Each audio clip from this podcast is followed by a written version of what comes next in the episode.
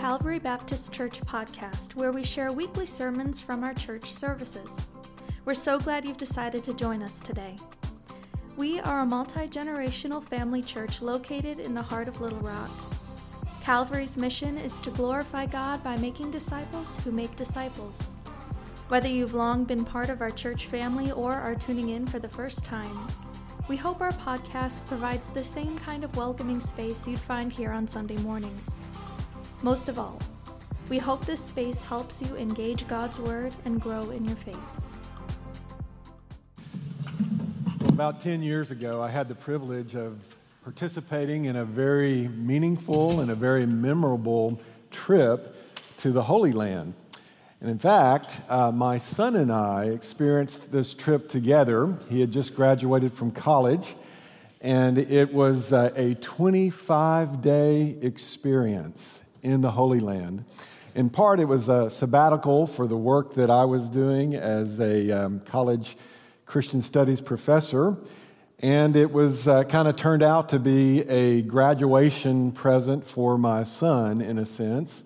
He was my travel companion. He was a very experienced world traveler. He had actually studied abroad in Europe one semester.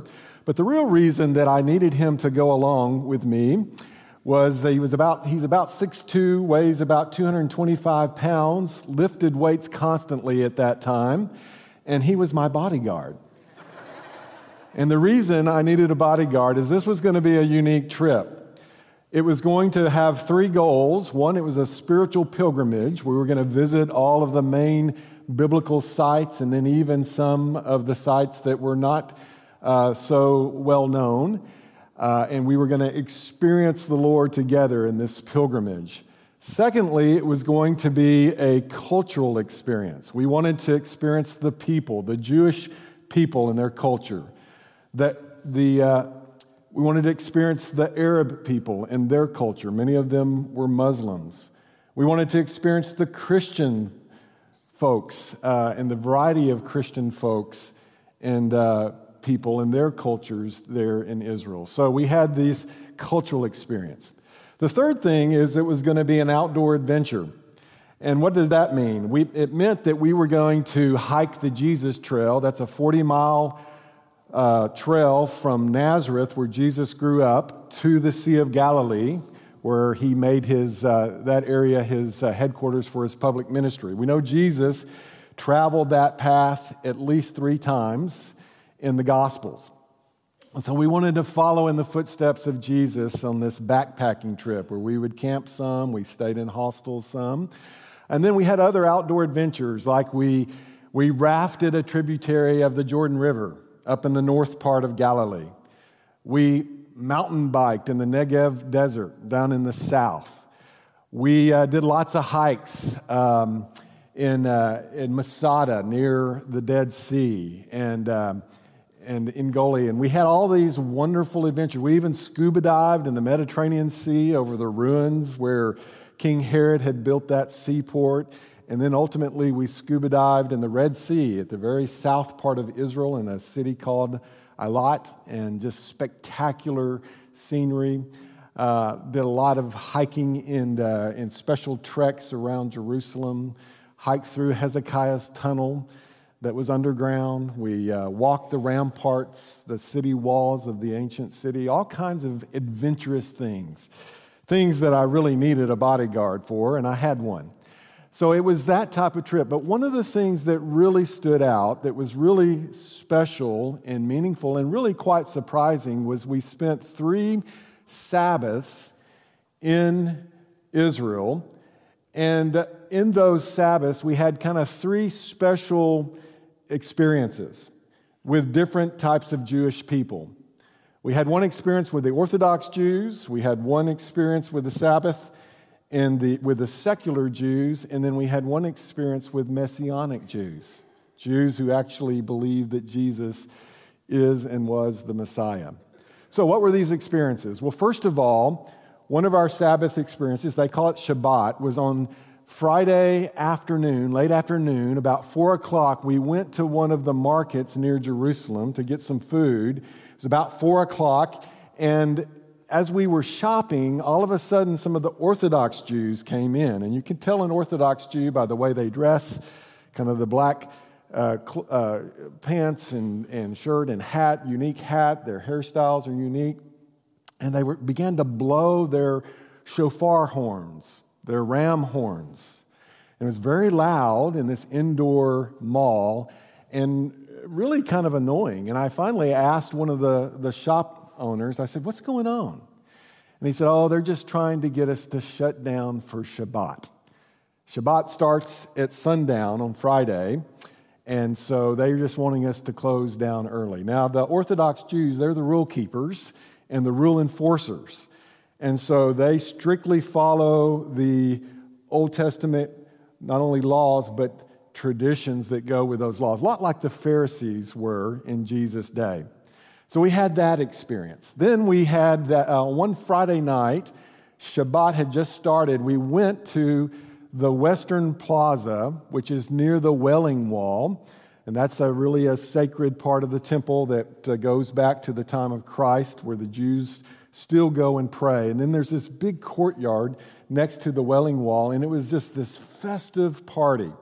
And this was where not the Orthodox Jews were gathered, it was the secular Jews.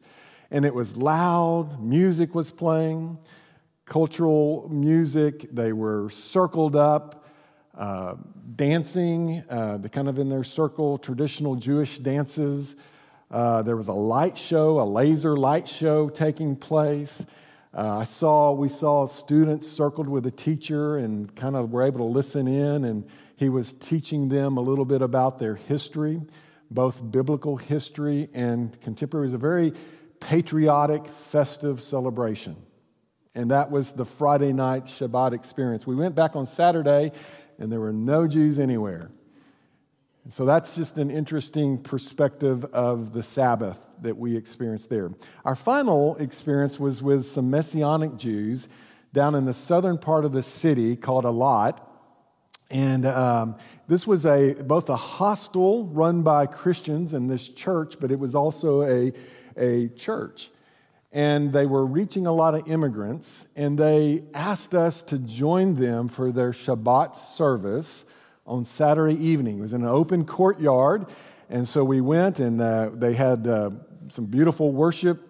They had all kinds of, um, they had a, uh, the children got up and sang kind of in an impromptu choir, and it was children and people of all nationalities, all ethnicities. And then we heard a sermon, and the sermon was in English, but then in each corner of that little courtyard, you had people gather, and it was translated into four different languages. And the preacher preached, and he never slowed down or stopped for the translators. I don't know how they did it. I don't know how we heard anything, but we did, and it worked. And you had all of these groups, these different ethnicities, having their translators translate, and the sermon was preached. And after the sermon, they insisted that everybody stay for the Shabbat meal. And the Shabbat meal was just a very simple, it was a soup with bread, and uh, it was served to everyone. It was very filling, and then we were expected to stay. Nobody was in a hurry. Nobody rushed off. Everybody just stayed and visited for like hours. And we were able to really interact with a lot of those believers on that night. And we got to experience a little bit of the Jewish Sabbath. So, why am I talking about the Sabbath? Well, it happens to be the fourth commandment. If you'll turn in your Bibles to Exodus chapter 20, beginning with verse 8, we're going to see that God had something to say about the Sabbath. And so in verse 8, we actually have the fourth commandment. It says, Remember the Sabbath day by keeping it holy. That's the law, that's the command. But then we have the longest explanation of any other commandment. And it says this Six days you shall labor and do all your work, but the seventh day is a Sabbath to the Lord your God. On it you shall not do any work, neither you nor your son or your daughter, nor your male or female servant, nor your animals, nor any foreigner residing in your towns. For in six days the Lord made the heavens and the earth, the sea, and all that is in them, but he rested on the seventh day. Therefore the Lord blessed the Sabbath day and made it holy. So let's unpack this together for just a moment. Let's make some key observations. The first one is in verse 8, it's making it very clear that the Sabbath day was a holy day set apart to worship their holy God. We also see in verse 9 that uh, this was a day where they were to cease from work or labor and rest. Big part of what they were commanded to do. We also see in verse 10 that this was for everyone, not just for the Israelites, but also for foreigners. Not just for men, it was for men, women, and children. Not just for free people, but also for slaves, and it even included both humans and animals. This was a pretty radical concept that slaves themselves would get a day off. Pretty radical things are part of this. We also see at the end of verse 11, it says that the role model for the Sabbath was the Lord God Himself at creation. He created the heavens, the earth, and all of uh, all that was good in six days. But then he says in Genesis 2, he rested on the seventh day. So he is the role model. He is the example that they were given for why they should do this and who they are following. And then at the very end of verse 11, it says, Therefore the Lord blessed the Sabbath day and made it holy. It was a day of blessing, a day of celebration. So, this is kind of just a quick overview, observations of this law, this commandment that was given to the Israelites. Well, there's a big question that comes up for all of us today, and it's really been a question that's been debated by Christians for 2,000 years.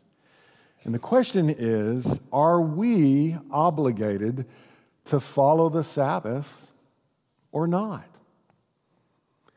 And you'll read different perspectives.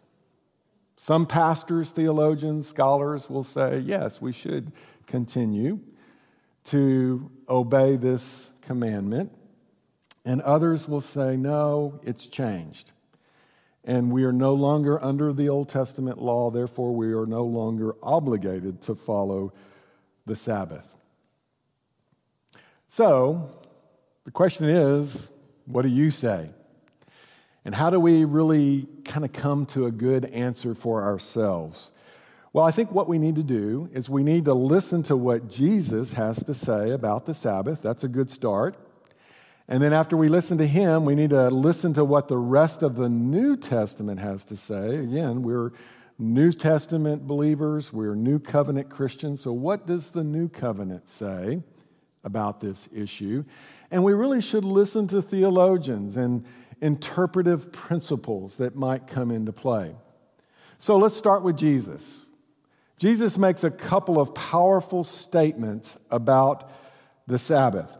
One of them comes in the Sermon on the Mount, Matthew 5 17, where basically he was accused of breaking the law.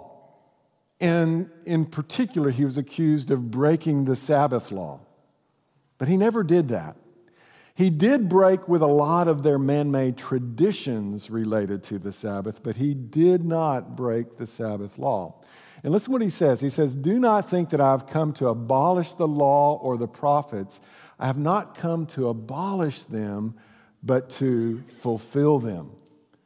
And so, in some way, Jesus fulfills all of the law, including the Sabbath law, and uh, transforms it.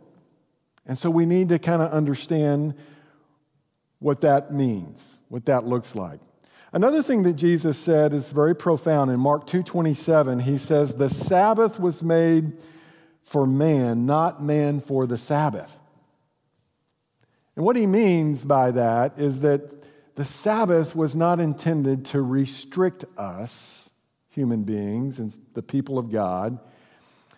it was meant to bless us, not a burden, but it was meant to be a blessing, a gift to man. Well, what does Paul say about the Sabbath? Well, there's, there's quite a few passages. And uh, I'll just, I won't show the particular verse references, but if you want to jot these down, if you're taking notes, you can look up Romans chapter 14, Colossians chapter 2, and Galatians chapter 4, and put all these together. In Paul's day, Romans 14 and Colossians 2 indicates that there was definitely a difference of opinion among New Testament believers about the Sabbath. Some were following the Sabbath, just like the Old Testament uh, Jews, and others were not. Probably it was mostly the Jewish Christians that were following the Sabbath law, and it was the Gentile Christians that were not. Paul basically says, let each person choose according to their conscience, and let's not judge each other.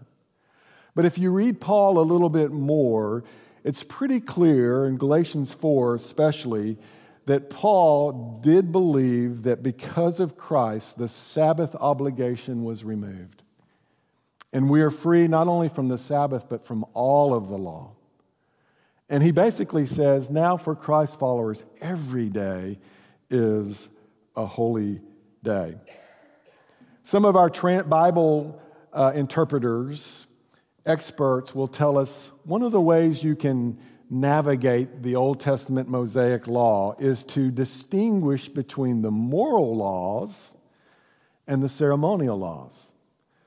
And in the Ten Commandments, we have mostly moral laws like do not murder, do not commit adultery, do not lie, do not steal. Those are moral laws, and they would tell us if it's a moral law, then it's timeless.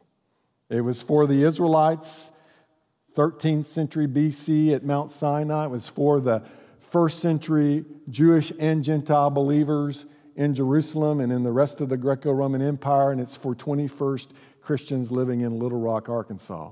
Timeless laws that need to be followed, moral laws. But then there are the ceremonial laws that were really focused on the worship of the Israelites. And those are the laws that we know through Christ have definitely been fulfilled and transformed, changed. That's why we don't, you didn't have to bring uh, some birds or animals this morning for sacrifice, right? That's changed. Jesus was the ultimate sacrifice. We no longer have to, to go through that Old Testament Mosaic process of worship. So things have changed. So, what's the answer? Well, I think for me, I would say the short answer is no. We are no longer obligated to follow the Sabbath. But there is a however. However, there are principles that we need to go back to all of the Old Testament scriptures and glean from. God given principles that we need to glean from the Old Testament laws, even the ceremonial laws, and then bring those principles into our world, into our lives, and into the applications that we need to find. And so, what are some of these principles? And I really, it, it, just to back up, I would say that really whether you say the Sabbath needs to be obeyed by New Covenant, New Testament Christians or not, I think if you apply the principles, there's not much of a difference in how we live. So, what are the principles? Let's think about these. I think we can think about them in four words. First word is ceasing. Second word is resting.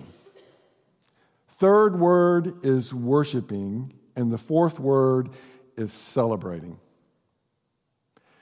And those are all principles embedded in the Sabbath commandment, the Sabbath law. So, what do these mean? What's the principle of ceasing?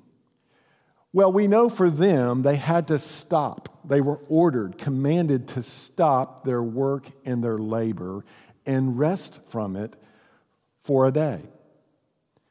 Now, if anyone, any culture in history needs to stop work occasionally, periodically, and rest from work, it's our culture.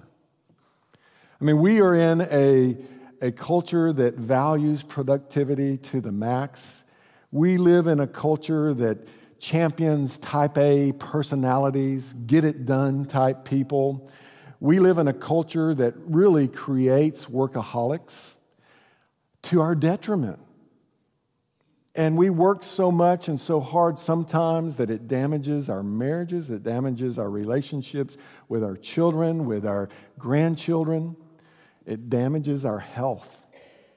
So we need to pay attention to this principle.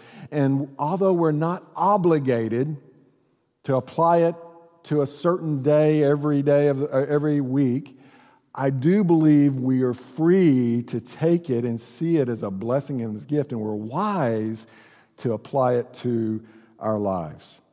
The second word is resting. And we know that our physical bodies were designed to rest. Your doctor will tell you, any doctor will tell you, that if you're not getting consistently between six and eight hours of sleep every night, or maybe a little bit more for some of you, a little bit less for others, but if you're not getting regular rest, you are eventually going to crash. And it's going to create a lot of damage to your physical body. What's true for our physical bodies is equally as true for our minds for our emotional state, and for our spiritual lives. We're holistic creatures. We were created by God not just to be physical beings, but we are mental beings, we're emotional beings, and we're spiritual beings. And so, rest is absolutely vital to our health and well being. I love what this Jewish theologian and philosopher named Abraham Heschel said. He said, You know, after the six days of creation, creation was not complete. There was still one vital thing missing. What was missing? What was needed to complete God's beautiful, good creation? It was rest. And He gave mankind the gift of rest on the seventh day. So, rest is another vital principle that we need to somehow find a place in the regular rhythms of our lives. The next word is worship. You know, the real reason was for the, for the ceasing from work, the primary reason, it wasn't just for rest and getting recharged and rejuvenated physically and mentally and emotionally and spiritually, but it was really so that we can connect with God in worship. There would be a time each week where they would stop and relate to God intimately. And one of the most intimate things we do as human beings is to worship Him. And that's what this day was for. That's why they were taking such great, they were told to, to clear out their days and stop work, cease, and rest so you and they can worship. And that's very, very important to us as well. One of the books I'm reading as I go through the Ten Commandments is a book I'd recommend. It's by a, a pastor named Kevin DeYoung. It's called The Ten Commandments. And uh, he makes a statement in here that I thought I would just read. He's basically saying that our world, even our Christian culture, is losing the value and the priority and the focus on corporate worship. Listen to what he says. He says, Too many see corporate worship as a good thing to do if the weather is nice but not too nice. If the football game is uninteresting and the sports practice doesn't interfere, or if they're not too tired. Somehow we've gotten the idea that gathering with God's people to worship at God's throne and to hear from God's word is something that's fine to do when, it's, when it fits our schedules. This is not the New Testament ideal. And then he says, see Hebrews 10. And Hebrews 10, verses 24 and 25, basically tells us something very, very important. It says, Let us consider how we may spur one another on toward love and good deeds, not giving up meeting together as some are in the habit of doing, but encouraging one another, and all the more as you see the day approaching. So, what he's saying is this is something that needs to be a value for all New Testament believers that we regularly gather with God's people and we worship together. Don't neglect it. I don't think it's a sin to skip church every now and then. If you're traveling, on vacation, or maybe you just sleep late, that's not a sin. Again, we're not under the law of the Sabbath. But I do think if we habitually miss church, if we don't prioritize it, if it's not a part of the regular rhythm and routine of our lives, according to Hebrews 10, we've definitely crossed the line. So, worship. And then finally, celebrating. You know, one of the, uh, or the, this commandment, commandment number four, the commandment about the Sabbath, is only one of two of the Ten Commandments that's written in the positive. That simply means that this is not a thou shall not, it's a thou shall. And I think this connects with what Jesus said that the Sabbath was made for man, not vice versa. What this means is we get to experience something that is very, very good and beautiful and meaningful and celebrative. And we don't want to miss it. The Sabbath principle, when it's applied to our lives, is not a have to, it's a get to. One of the, the writers that I, I read said this. He said, The Sabbath principle, uh, he says, is like an island of get to in an ocean of have to. And what he meant is we live in a world of have tos. And we ought to let that be six days of the week. But one day, we need to live on an island of get to. It's a beautiful gift. It's not a burden, it's a blessing. And we need to learn that. We need to remember that. We need to experience that. I love what this lady, Marva Dawn, she writes a book, Keeping the Sabbath Holy and it's W H O L L Y, is how that's spelled. And in her, her dedication to this book, she says some important things about the Sabbath and who it's for. She says, This book is dedicated to all the people who need the Sabbath. And then she begins to delineate these people the busiest who need to work from a cohesive, unfragmented self those who chase after fulfillment and need to understand their deepest yearnings and to hear the silence. Those who have lost their ability to play because of materialism and technology of our society, who need beauty and gaiety and delight. Those who have lost their passion and need to get in touch with feelings. Those who are alone and need emotional nourishment. Those who live in community and need solitude. Those who cannot find their life's priorities and need a new perspective. Those who think the future is dictated by the present, who need hope and visions of the future to change the present order.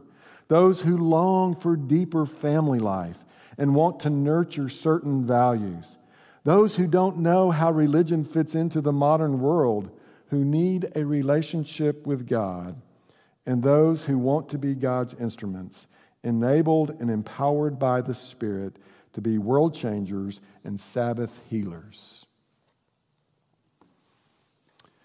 Let's dream for just a moment. Let's dream about a day during our week where we get to do something special. Starts the night before. We all get a wonderful night's sleep. And then the next day, we show up for church, fully rested, fully alert, fully engaged. We actually get here early enough to enjoy the breakfast, not to have to cram down the food, to get to have a conversation with a friend or somebody maybe we haven't met before. We have the freedom to sit quietly in this beautiful church foyer, drink some coffee, catch up with another friend or fellow church member. We get to attend a Bible study class where you know that there you'll find people that are there for you when you need them. People who truly love you, care for you, have your back. We get to not only experience engaging Bible study, but passionate worship of our God and experience things like the Lord's Supper together.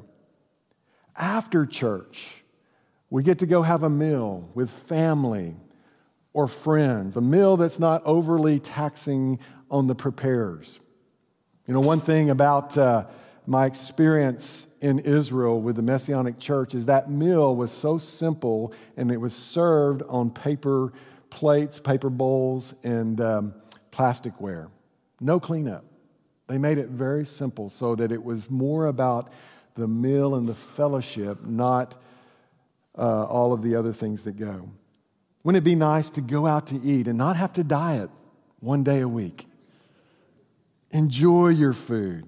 After the meal, spend time with family or close friends, maybe playing a board game, maybe watching a ball game, maybe going to a park, maybe hiking Pinnacle Mountain, doing something pretty cool, something fun with your kids or your grandkids to the point that they begin to think, man, this is the greatest day of the week. I can't wait for Sunday.